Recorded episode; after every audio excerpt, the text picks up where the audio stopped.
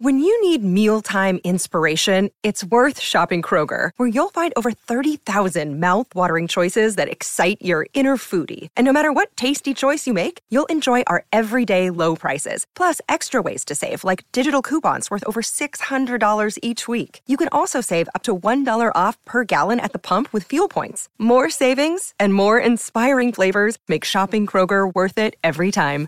Kroger, fresh for everyone. Fuel restrictions apply. With threats to our nation waiting around every corner, adaptability is more important than ever. When conditions change without notice, quick strategic thinking is crucial. And with obstacles consistently impending, determination is essential in overcoming them. It's this willingness, decisiveness, and resilience that sets Marines apart. With our fighting spirit, we don't just fight battles, we win them. Marines are the constant our nation counts on to fight the unknown. And through adaptable problem solving, we do just that. Learn more at marines.com. Mary redeemed a $50,000 cash prize playing Chumba Casino this year. I was only playing for fun, so winning this was a dream come true. Chumba Casino is America's number one social casino experience. It's serious fun. With over 80 casino style games to choose from, you too could win life changing amounts of cash. Be like Mary. Log on to chumbacasino.com and give them a whirl. That's chumbacasino.com. No purchase necessary, void or prohibited by law. 18 plus. Terms and conditions apply. See website for details. The voice in the preceding commercial was not the actual voice of a winner. Hello and welcome to the Autosport Podcast. I'm your host, Alex Kalinauckas. Welcome to our latest episode where we'll be discussing the latest news in the world of Formula One. And joining me to do that are my two regular guests for this weekly news roundup. First up, it's Autosport's F1 reporter Luke Smith. How are you doing, Luke? You've you've already you're already uh, in the doghouse with me because you've delayed our recording by ten minutes, getting a delivery into your into your into your house. So it seemed. Hermes should be in the doghouse, not me. Uh, other Okay. postage supplies are, of course, available to anyone listening. But I'm doing okay otherwise, though. Um, had a I ended up racing Esteban Ocon earlier this week on GT Sport, which was uh, an experience. He was about five seconds a lap quicker than me, so uh, I need to try and rectify that somehow. But uh, yeah, otherwise, not much to report really. That I mean, that is m- m- more interesting than literally anything I've done this week. um, I'm making good progress on on finally completing uh, the Star Wars Jedi Fallen Order game. But you know, enough about my sad little knife. Although I noticed you've not told us what was going to what was in the package that you've just received. Oh, it was uh, it was some shirts and a jumper, so not very exciting. I'm afraid. no, not very exciting. Unless they were particularly. Zoom, Zoom clothes. Uh, yeah, Zoom clothes basically. The second voice you've heard there is, of course, my other regular guest, and that's Motorsport.com's F1 editor, Jonathan Noble. How are you, John? Yeah, not too bad. I haven't raced anyone as exciting as Luke has this week, unfortunately. But uh, yeah, ploughing on. Still in lockdown boredom. Um, but um, I think we're going to have a bit more lockdown boredom to come, aren't we? Sadly, yes. Sadly, yes. But John, don't you have a claim to fame regarding online racing or, or the GT Sport game? Well, wasn't haven't you haven't you uh, gone up against one of the F1 drivers in the past and come off quite well? Oh, the Gran Turismo World Finals last That's year. it. We had a race had a race against Lewis Hamilton and Igor in Fraga Monaco. in Monaco. Yeah. So um, myself and my, one of the French pro gamers um, actually managed to beat him. So uh, he wasn't too wasn't massively overjoyed at the time, and there's a great video of him going, "I don't like losing." When uh, when when we finally crossed the line ahead of him, but um, there we go. It was quite a fun afternoon. Good, good. Yeah, well, you'll, you'll be able to you'll be able to to hold that dearly in uh, in the coming years when we look back on uh, Lewis Hamilton's legacy. But there we go. That's that's that's another podcast. You can you can weave the anecdote in at, a- at a later date. Um, so we're going to be discussing, as ever, three topics from the news of the past week on this edition of the podcast, which again is part of our new weekly offering leading up to the start of the 2021 season. Uh, and the first topic for today's podcast uh, goes right to the top of the championship and F1's new CEO, Stefano Domenicali, who is, of course, very familiar to F1 fans as he was an important part of the Ferrari squad that dominated the early 2000s with Michael Schumacher and for them running the team after Jean Todt's departure until 2014. After leaving Ferrari, he headed up the FIA's single seats commission and ran Lamborghini, which is pretty major, pretty major stuff for Domenicali. Uh, but he replaced Chase Carey as F1 boss at the start of 2021, and recently he's been doing the rounds with the media ahead of the new season, which is of course under even greater pressure and scrutiny because of the ongoing coronavirus crisis. Uh, John, you were on a call with Domenicali earlier today, and on the day that we're recording this podcast. Um, what, what did you learn from that roundtable call in terms of how how it is to deal with Domenicali? What sort of boss F1 now has, and how does that fit alongside you know your experience working with him when he when he worked at Ferrari? I think one of the one of the key words that kind of crops up with Domenicali is, is kind of openness. That um, he kept, when he when he arrived at Ferrari as replacement for Jean Todt, you know Jean was you know very um, authoritarian, um, had a kind of love hate relationship with the media, but wasn't particularly open with the media. Didn't particularly enjoy doing interviews or press conferences. And Domenicali came in, and we all had a great kind of relationship with him. He's a bit more smiley and um, you know jokey and open, and you could go and ask him something, and he'd give you give you an answer. And it's a similar thing we're seeing in F1 too. Chase Carey was there, quite aloof at times. Um, whether that was from shyness or not having much interest in the media, we'll we'll never know. He did a few. I think I only recall one or two press conferences, joint press conferences he did with Jean Todt, but wasn't particularly never never gave gave particularly good answers and was you know very much a, a kind of business brain rather than a, a racing um, racing brain. Whereas Domenicali has that attitude now that we saw at Ferrari of being very open. He wants to do more with the media. We've been promised more access to people this year. So we had an hour, there were 10, 11 journalists today on a um, call with him, video call with him um, from his home in Italy because he still hasn't managed to go to the London offices yet because of coronavirus. Uh, we ran for a host of topics um, calendar, future race formats, engines, um, Lewis Hamilton. So uh, everything, really. Indeed. Well, well, let's let's take uh, two steps backwards slightly to go one one step forward in the in the classic cliche there. And Luke, actually, I just want to also reference. I probably should have done this into in your introduction. Your one year anniversary of joining Autosport. Today exactly, actually. Uh, today exactly, and you and I went for. It seems like a very long time ago now. I went for a beer in the pub in Richmond. It was very, very nice first day I had there, and uh, yeah, dearly missed that. But yeah, ha- happy anniversary to me. Indeed. I mean, I've forgotten what going to the pub is. I don't, it sounds very unfamiliar, but I look forward to it returning, whatever it is. Um, but yeah, that, that, that reminded me, uh, and you can correct me if I'm wrong here, but didn't you you jetted off to to Baku and you spoke to Chase Carey there? Yeah, Isn't I that, went wasn't to that quite one of your early assignments for Autosport? that. That was what I think. Eight days into the job, I flew to Baku, and I spent I think about 20 hours actually in Azerbaijan, and then I flew back via Qatar, which is in completely the wrong direction, to land the next morning in time to be able to go to the McLaren launch.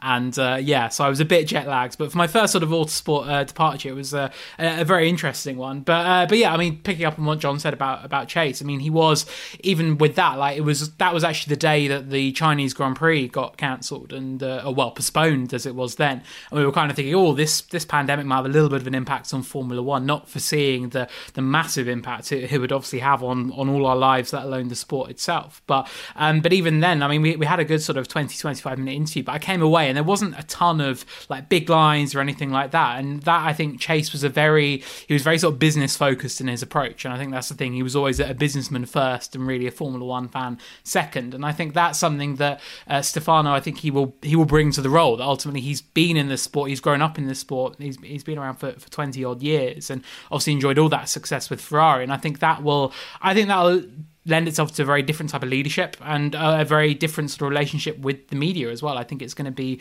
very, um, very different. I think we're going to get a sort of a lot more, a lot more from him probably. And um, yeah, I mean, even sort of uh, discussing with with John earlier about sort of the the stories and stuff coming out of that news conference today. I think that was uh, there's a lot to go on. So yeah, I think it's going to be it's going to be a really exciting time actually for F1. I think that yeah, it's nice to have uh, I think Chase Carey did a lot of great stuff for F1. Don't get me wrong, but I think Stefano is more of an F1 man, really, which I think will be good for the sport. Hmm. Well, your uh, your flying visit to Baku reminds me of my own. I think it was 18 hours I spent in Riyadh for a press conference ahead of the first Formula E uh, race there in 2018. Which uh, yeah, it just seems remarkable that, that, we used to do that, just uh, and uh, flying around uh, for these for these events. And of course, we look forward to hopefully that returning, but maybe it won't. Maybe things will be completely different. We shall we shall see. Um, let's go back to Dominic Domenicali. Enough as as ever of my ridiculous anecdotes. Um, John, in terms of the biggest the big issues that he's got to grapple with early on, I mean, would I be right in saying that the pandemic and its impact on F1 just just dominates everything else at the moment? Yeah, I think um, in terms of big bigger picture stuff, I think with the Concorde agreement having been sorted, with the cost cap coming in, um, with all the governance structures in place. those kind of the big issues, the, the, foundations by which the sport is based, quite solid.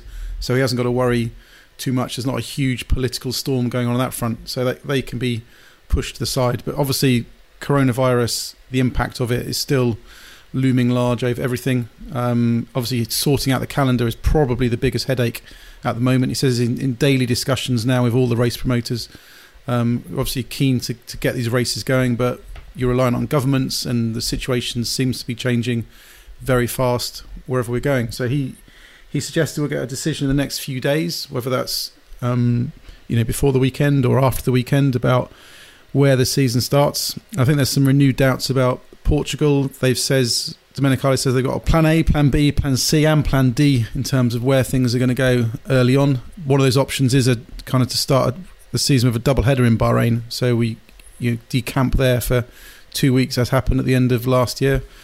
Um, then potentially Portugal doesn't happen because I think Portugal's having a huge outbreak at the moment, so it's looking very um, doubtful. But Domenicali says Imola will happen, so he's fairly confident on that front. So I think we we may be nudging towards the season starting with the pre-season testing in Bahrain, two races in Bahrain, then we go to Imola for the for the third round of the championship. So, but I think things are moving very quickly. But he is, says we're very confident, um, totally confident. He says actually of having 23 races this year. I mean, um, John, did you pass on the idea that both you and Luke um, completely destroyed that I had about starting in Silverstone or, or, going to Silverstone for a succession of early races? That seemed like the perfect opportunity to, to present it directly to Domenicali. No, I'd wiped that idea from my brain beforehand. Unfortunately, sorry. Ah, shocking, shocking. I mean, it didn't work anyway, but you know, good opportunity for my uh, for my plans for world domination. But there we go. Um, Luke, I just wondered if we could also have a little consideration about what appointing Domenicali to be the F1 boss. What does that say about Liberty Media and its ownership of, of F1? I mean, I can't, uh, off the top of my head, I can't think of any opposition or any particular negatives to him getting the job in terms of how people have reacted to it. So, you know, he, he's someone very familiar with Formula One. You know, with the, the, the stakeholders. You know, Jean Todt remains president of the FIA, so they know each other well. Yeah, what what does his appointment say about F1's overall owner? I think it shows they're not really sort of going down the hard business line, make a profit at all costs approach, which I think that maybe um, under the previous ownership of CVC with, with Bernie Ecclestone at the helm, their remit to him really was make a profit, make us money, and that that was kind of it. And I think we, we saw that in in terms of the knock on effect on what happened in the sport and uh, with some of the decisions taken. And Liberty, they've always looked to sort of growing like the, the franchise value, sort of giving the teams real value in terms of what they're doing and making it just a, a better sort of ecosystem all round, really. And I think that, as I said, Chase Carey did a lot of great things for the sport, but he wasn't really an F1 man. Like he learned a lot about the sport sort of on, on the job, basically. Whereas I think Domenicali coming in, I think it shows that if they really were just thinking about dollar signs, they would have probably brought in another sort of very business led guy to, to come in and do that. But instead, we've got Stefano coming in, who, as you said, there was not a single bad word said about him when the, the appointment was made. Everyone was full of lovely stories and really nice compliments about him. And I think that that's a really good sign. As, as you say, he knows the sport inside out. I think he's going to be excellent in terms of working with all the teams and just dealing with all of that. And I think that maybe something that the initial leadership structure we had, where it was Sean Bratches, Chase And Ross Brawn, Brawn was the only F1 man really. Both Bratches and Carey came in from very different backgrounds. And I think that it kind of, I think particularly with Bratches, I mean, I remember talking to him off the record a, a couple of years back, and he was stunned by the amount of self interest and how the teams were only out for themselves. They weren't looking at the bigger picture. And I was kind of thinking, but what do you expect? Like they're trying to beat each other. And I think Stefano, I think him and Ross working together, particularly, obviously rekindling that sort of old Ferrari partnership as well. I think that's that's really exciting. I think it's going to be really cool to see what they can do together. And um, yeah, just I think just make it a bit more. There's a bit more F1 sort of know-how at the very top of the sport now, which is great. And obviously, the, the Liberty investors and those above Stefano, sort of uh, Greg Maffei and um, figures like him, they're still going to have targets. They're still going to want obviously money coming in, and obviously right now it is a, a very difficult time for F1 financially because of the pandemic. But I think that yeah, it's just a bit more of a, I think a bit more of an open and a bit more, bit more of an F1 led F1 if that makes sense, which is quite cool. So I, I'm really excited to see what he can do in the role. Look again, you've reminded me of uh, of an event many many years ago. Just you spring, you're springing all this these like memories an episode of. Family like, Guy. I yeah, remember that like, time when. It's like uh, greatest hits in sort of the sad context of lockdown. But it was when uh, you and I, uh, you, I was only just started working for Autosport in 2017, and I think you were there for another publication. We went to the FIA. Um, was it sport conference Geneva, in, yeah, in Geneva? that was and it. it, the the memory is triggered by the fact that we did a, uh, a sort of impromptu uh, press conference with Sean Bratches, you know, sort of a media scrum. And uh, honestly, I, I've never heard someone say so many words and say absolutely nothing. It was it was a truly spectacular demonstration of how that works. I was like, oh wow, this. I mean, this all sounds great, but I can't use any of it. It's really, no. really interesting. There we go. Anyway, um, John, last question uh, on the on the Domenicali part of this podcast. Um, what has he given? Like, like, like, as, as as we said, you know, the the the COVID situation. Hopefully, 2021, while it will be another year, another season of just getting by, getting on to 2022. Hopefully, that passes by. Not in in Formula One's control whether that happens really, but nevertheless, has he given any indication about further forward into the future in terms of changing Formula One significantly or, or shaking things up, whether that's by taking it to, to new territories or indeed altering the sort of race format plans? Yes, yeah, so he, he, talked at length about um, kind of the calendar and his vision for the future. He's still keen to take on the American expansion. Um, he wants two races in America. It will be Austin plus one other. Um, whether that second race is, is a fixed venue, Miami is still the most advanced project, or they move the second race around. That's that's to be defined. But he's eager to keep pushing in America. He says there's interest from races in North Africa and South Africa. Um, so it's obviously a, a, key area of expansion. But I think the most interesting one was at the very end of it. I asked him about his his concept on F1 tradition v gimmicks. You know, it's a big big thing that fans are quite passionate about. That F1 is popular because it's it's pure and doesn't do reverse grids or have success ballast. The best car with the best driver wins the race, and that's how it plays out. Even if sometimes it delivers a boring race, but there is a, a meritocracy to it.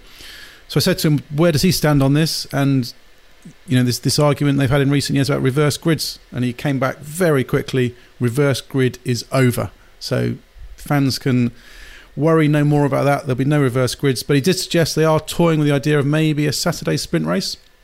So do something slightly different format for qualifying on a Saturday. So maybe occasionally we have some sprint races rather than a standard qualifying format to decide the grid for Sunday. So I think he's open for trying some things, but I think he is somebody who will not, you know, erase the traditions and historic values that F1 has delivered over the past 70 years. Well, that's very interesting to hear because I've often I can remember looking back. Sorry, again, it's another me looking back at something in the past, but just just that sensation of oh my god, qualifying was excellent. I'm really looking forward to the race. Oh, I've got to wait a whole day. Ah, oh, what's that all about? So Saturday race, yeah, I'm all for that. I mean, intriguing to see how that would uh, impact uh, the Grand Prix editor's responsibility, which, as you know, I do like to complain about on a Grand Prix weekend because it's all, all encompassing. But nevertheless, we shall move on to our second topic for this podcast. Uh, and that's actually concerns a driver who's recently exited Formula One, although sadly, without the final race sign off he really deserved because of his massive accident in the 2020 Bahrain Grand Prix. And that's Romain Grosjean. Uh, the former Haas racer will make his IndyCar debut in 2021, although only entering street course events with the Dale Coyne team. Uh, so, Luke, I'm coming to you first because I know that uh, you tweeted about this subject yesterday and it got rather a lot of interest for some, some very big name drivers, including uh, some of the other rookies involved. How do you think he'll get on in IndyCar this year? Well, yeah, you say rookies, that's very much in inverted commas because the, oh, yeah. the tweet I put out was that with the contenders for the Rookie of the Year award in IndyCar are seven time NASCAR champion Jimmie Johnson, three time Supercar champion Scott McLaughlin, and Romain Grosjean, a 10 time podium finisher in F1, I believe, 10 years in F1. So, I mean, the word rookie is just crazy. And I, I, I tweeted that and it got big traction. And uh, yeah, I mean, all three of the drivers picked up on it and were like, are sort of backing themselves, which was great. But it's, um, I, I think it's really exciting. And there are a few sort of pedants pointing out that because uh, Jimmie Johnson and uh, Romain Grosjean aren't doing the Indy 500, which obviously awards double points and, and missing some of the other oval rounds, that will be, um, that means that really they can't can't fight for the Rookie of the Year title so much. But nevertheless, I think it's still an interesting point. And I, I think it's just a wonderful, wonderful story. I think, as you say, Romain never got the sign off he really deserved in Formula One. And I think that when we were sort of looking back on his career towards the end of last year after the accident, I think that there was a lot of a lot of people were saying, and Kevin Magnussen and Guenther Steiner especially came out and said that he's just relentlessly fast, and on his day, given the right car, could could beat anybody, and he was fantastic and really deserved to be a Grand Prix winner and, and to, to have been fighting up there. And I think that now moving into IndyCar, which is a series that is so much closer with a Dale Coyne squad that has really grown a lot in recent years and has won races, that has had good success with Sebastian Bourdais uh, in particular in the past. And I think that that is a really exciting step. And I, I just can't wait to see what Romain can actually do now that he's got a car where he's not going to be fighting for sort of like P 14, P13 at best to try and nick a couple of points. Like he's going to be able to, I think, consistently fight up the order four points, four podiums, hopefully even for wins. And I think it's just the sort of the, the next chapter of his career that he really, really deserves. And uh, I mean, ultimately, uh, uh, John, I know you're on the call, so you're probably better place to talk about it. But the decision not to do the ovals, obviously discussed with his family, I mean, makes complete sense. I think that even to be racing at all this year is fantastic. But yeah, it's just a wonderful feel good story, I think. And I can't wait to watch that first race and see Romain back behind the wheel of a racing car. It might not necessarily be totally over in terms of F1 for Romain Grosjean in one very specific way, in terms of the fact that he's already said that he's open to sort of substitute deal that we saw Nico Hulkenberg getting this year in terms of replacing drivers that unfortunately contracted COVID 19. I mean, he's not got a reserve driver or you know the, the, sort of more formal, traditional sort of role that you would have with a team. It's a bit like Hulkenberg. You know, he was he, he, he was he was available, so that that's what the team that's what uh, Racing Point uh, went for when they needed him last year. But yeah, do you, could is that is that likely? Do you think that Grosjean would be would be the first port of call over someone like Hulkenberg or the or the other drivers maybe in F two that might have super licenses? Yeah, I think I think what Hulkenberg showed us last year is you can never tell where the, the twists and turns of kind of F1 can take drivers because if you you're in the right place at the right time and if if a driver's absent um, on a weekend that Romain is free and maybe some others aren't available, say Albon is racing in DTM and Hulkenberg is doing something else, then why would someone not phone up Romain to say, "Are you free to jump in?" Because he'll he'll have a super license. He's got current relevant race experience, so could get in there. And if he's having a you know storming IndyCar season, has won some races and is the you know darling of America with a bit of a hype machine behind him, turns up in F1 and does a good job, and suddenly he's back in the frame for a, a 22 F1 seat. You know you can't tell where these where these things are going. So there was a, a phase middle of 2020 where Hulkenberg was you know top of the list and everyone was gunning for him to get a top seat, and he, he could have been in that, you know, a slight change of circumstance. If Perez, for example, you know, hadn't delivered such a sensational season, then you know maybe Hulkenberg would have been top of that Red Bull list, and things would have progressed more there. So, uh, never say never in this sport. Absolutely, absolutely. Well, yeah, I mean, and we, we just it is even more unexpected than than than usual because of the, the situation with the pandemic. Uh, and that sort of that brings us on to our last uh, topic in a way because we're going to be discussing the latest news around mercedes launching its 2021 slash 2020 car carryover design and that's the w12 uh, it's an all new designation for a car that will feature many of the same parts of the dominant w11 that swept both titles last year and it's set to be unveiled on the 2nd of march ahead of winter testing. It will be of course an all digital launch because of the restrictions around around. You know, it's currently a lockdown in the UK, and you know, the events uh, subject to all sorts of the social distancing requirements these days. Um, but John, I just wanted to, I just wanted to come on to, to sort of uh, address something regarding how we do things at Autosport and Motorsport.com in terms of replying to our stories, because you know, you, you see a few a few things, people commenting on why are we just reporting these these launch dates, and I get a bit frustrated with that because it's more like, well, in terms of publications, if people didn't read them, they wouldn't do them. Like, of course, there's you know lots of public interest stories that you might publish, even though it might not get an, you know a certain number of uh, uh, readers or whatever. But with things like this, people are genuinely interested in when teams are going to be launching their new Formula One cars. It's the time of year people are just want to gobble up all the information that they can, and there's just extra there's extra loaded everything regarding Mercedes at the moment because it's still not uh, announced Lewis Hamilton or, or, announced what Lewis Hamilton is going to be doing. So we'll come on to that in a moment. But yeah, what is the what is the rationale between why we do these stories for our websites? Well, partly, partly because the pre-season launch period itself is, is an important phase of the season. So you need to know it is important to know when the teams are launching the cars. Otherwise, people would wake up one day and suddenly you've got a, a car launch. So it's part of the it's part of the winter build-up. It's as important as knowing when races are. So we report when a calendar is. So why would you not report when an official car launch is done? And the reason is people are we report on things and we you know have huge analytics, you know live analytics of what people are reading and how long they're reading it for and what they're interested in. And there is interest in people knowing when these dates are. They're done just as every other story is done because people are reading it, people are interested in it, and it's not just done to fill. There's no pressure on us to fit, you know, fit a certain tick box to do five stories per day.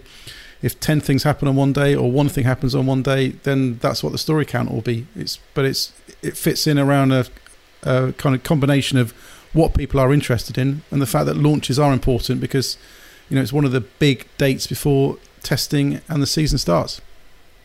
Absolutely, and you know, I, I, I find this all very interesting. I, I, I genuinely find why media publications do anything. I, you know, I think that's something that personally interests me, and I just like the fact that we've got these platforms that we can we can address certain things that, that come our way. So that's why we've uh, we've talked about that on this podcast. Um, Luke, as I said, this particular oh, when's the new Mercedes going to be launched is is loaded with extra sort of juiciness because of the Lewis Hamilton situation. I mean, what did we learn from the sort of invitation that Mercedes sent out? Because there's a line in it that says there'll be media opportunities with both the drivers. Well, at the moment, only Valtteri Bottas has a contract to be on the grid in 2021 with Mercedes. So, what sort of did it did it tell us anything, or am I just getting completely overexcited for no reason?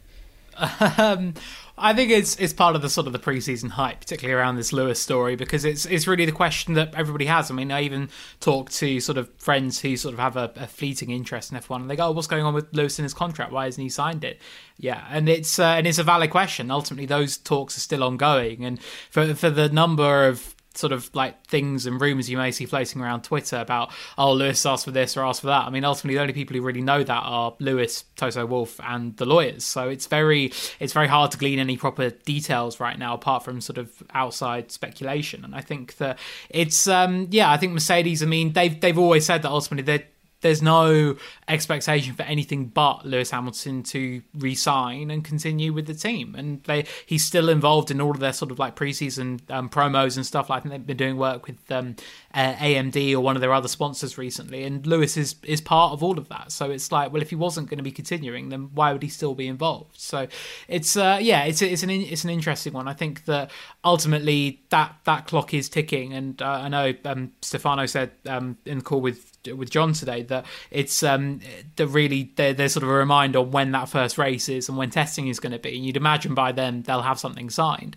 but actually no, it is the car launch, which is now less than a month away, and really Mercedes by then have got to get everything sewn up because they can't have a car launch with just one driver, Valtteri Bottas, lifting the covers off and saying, "Oh, we're still waiting on Lewis." I don't know. So it's uh, it's interesting, and I think that for the first time now there's really like a, a bit of a, a clock that is ticking. Before they've always said, "Oh, like don't worry about it." We're going to get it done super quickly. We just need to set some time apart. Uh, obviously, Lewis got COVID towards the end of last year. Toto Wolff, he's caught COVID as well over the winter as well and had some time away. So it's um, sort of delayed things a little bit. But it is, um, yeah, it's now that they've got less than a month really to get everything across the line. And I personally, I, I don't doubt that they will. I think it's going to be a, a formality. But um, yeah, it's interesting how that maybe that little bit of extra pressure, if that does change any of the dynamics in that uh, negotiation process one last question about about launches. I mean, digital launches they're not entire not altogether new, really. I mean, it's just the fact that every everything is happening digitally as opposed to like you know Mercedes has launched its cars live on YouTube in the past. That's a digital launch as opposed to you know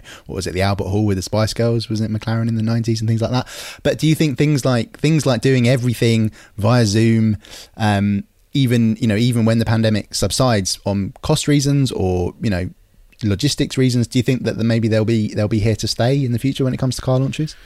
I think it's fast tracked a lot of the, the kind of Zoom calls. You speak to some of the, the team personnel, and they've suddenly realised that having a, a team managers meeting or a t- technical directors meeting uh, or meeting between engine um, manufacturers is actually easier to do it on a Zoom call that takes two hours than having to fly from say London to Paris, spend a night in Paris, a morning in Paris, have the meeting, then fly back that evening and lose two days. So I think there will be a lot of processes that are fast tracked now that take place via Zoom. Uh, and I think the teams, there'd been a kind of a, a rollover to having launches that, that were done digitally because you haven't got to sort of waste logistics of dealing with the media. You can do everything on your own um, own terms. Um, you can be more flexible in terms of when things are doing. So if it shifts forward or backwards by two days or so, it doesn't particularly matter. Um, I think it will become the, the norm to have um, digital launches, and I think only if there's a, a, big sponsor at play, like we see with Alfa Romeo having an event in Warsaw, maybe a sponsor will want to pay for an actual physical launch. Um, but you know, with us having been in lockdown now, that seems forever. I think you know everyone would really, really look forward to uh, an actual physical launch. How quickly we yearn for normality to return, and you know, on that reasonably positive note. Uh, let's uh, let's end things there, guys. Thank you very much to the two of you for coming on the podcast today, and of course, thanks to everybody listening along. Now, just before we go, we'd like to remind you that the latest issue of Autosport magazine came out on Thursday and will be available on the supermarket shelves and in newsagents, as well as on the doormats of subscribers. There will be a new issue of the magazine for you to pick up every Thursday, packed full of news, analysis, and the usual stunning photography. And of course, if you want unlimited access to Autosport from the comfort of your home, visit autosport.com/slash-plus to find out how to subscribe to our digital package. We'll be back soon with another episode of the Autosport Podcast.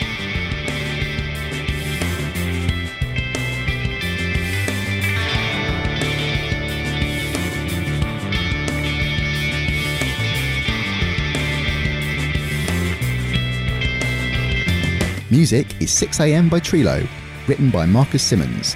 See soundcloud.com slash Trilo Music.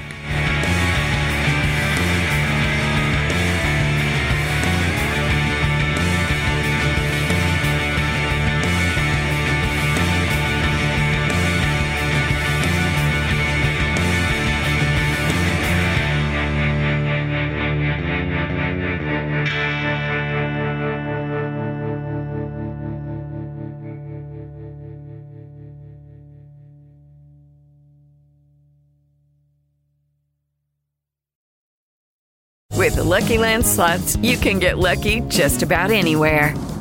This is your captain speaking. Uh, we've got clear runway and the weather's fine, but we're just going to circle up here a while and uh, get lucky. No, no, nothing like that. It's just these cash prizes add up quick. So I suggest you sit back, keep your tray table upright, and start getting lucky. Play for free at LuckyLandSlots.com. Are you feeling lucky? No purchase necessary. Void where prohibited by law. 18 plus terms and conditions apply. See website for details. Sports Social Podcast Network.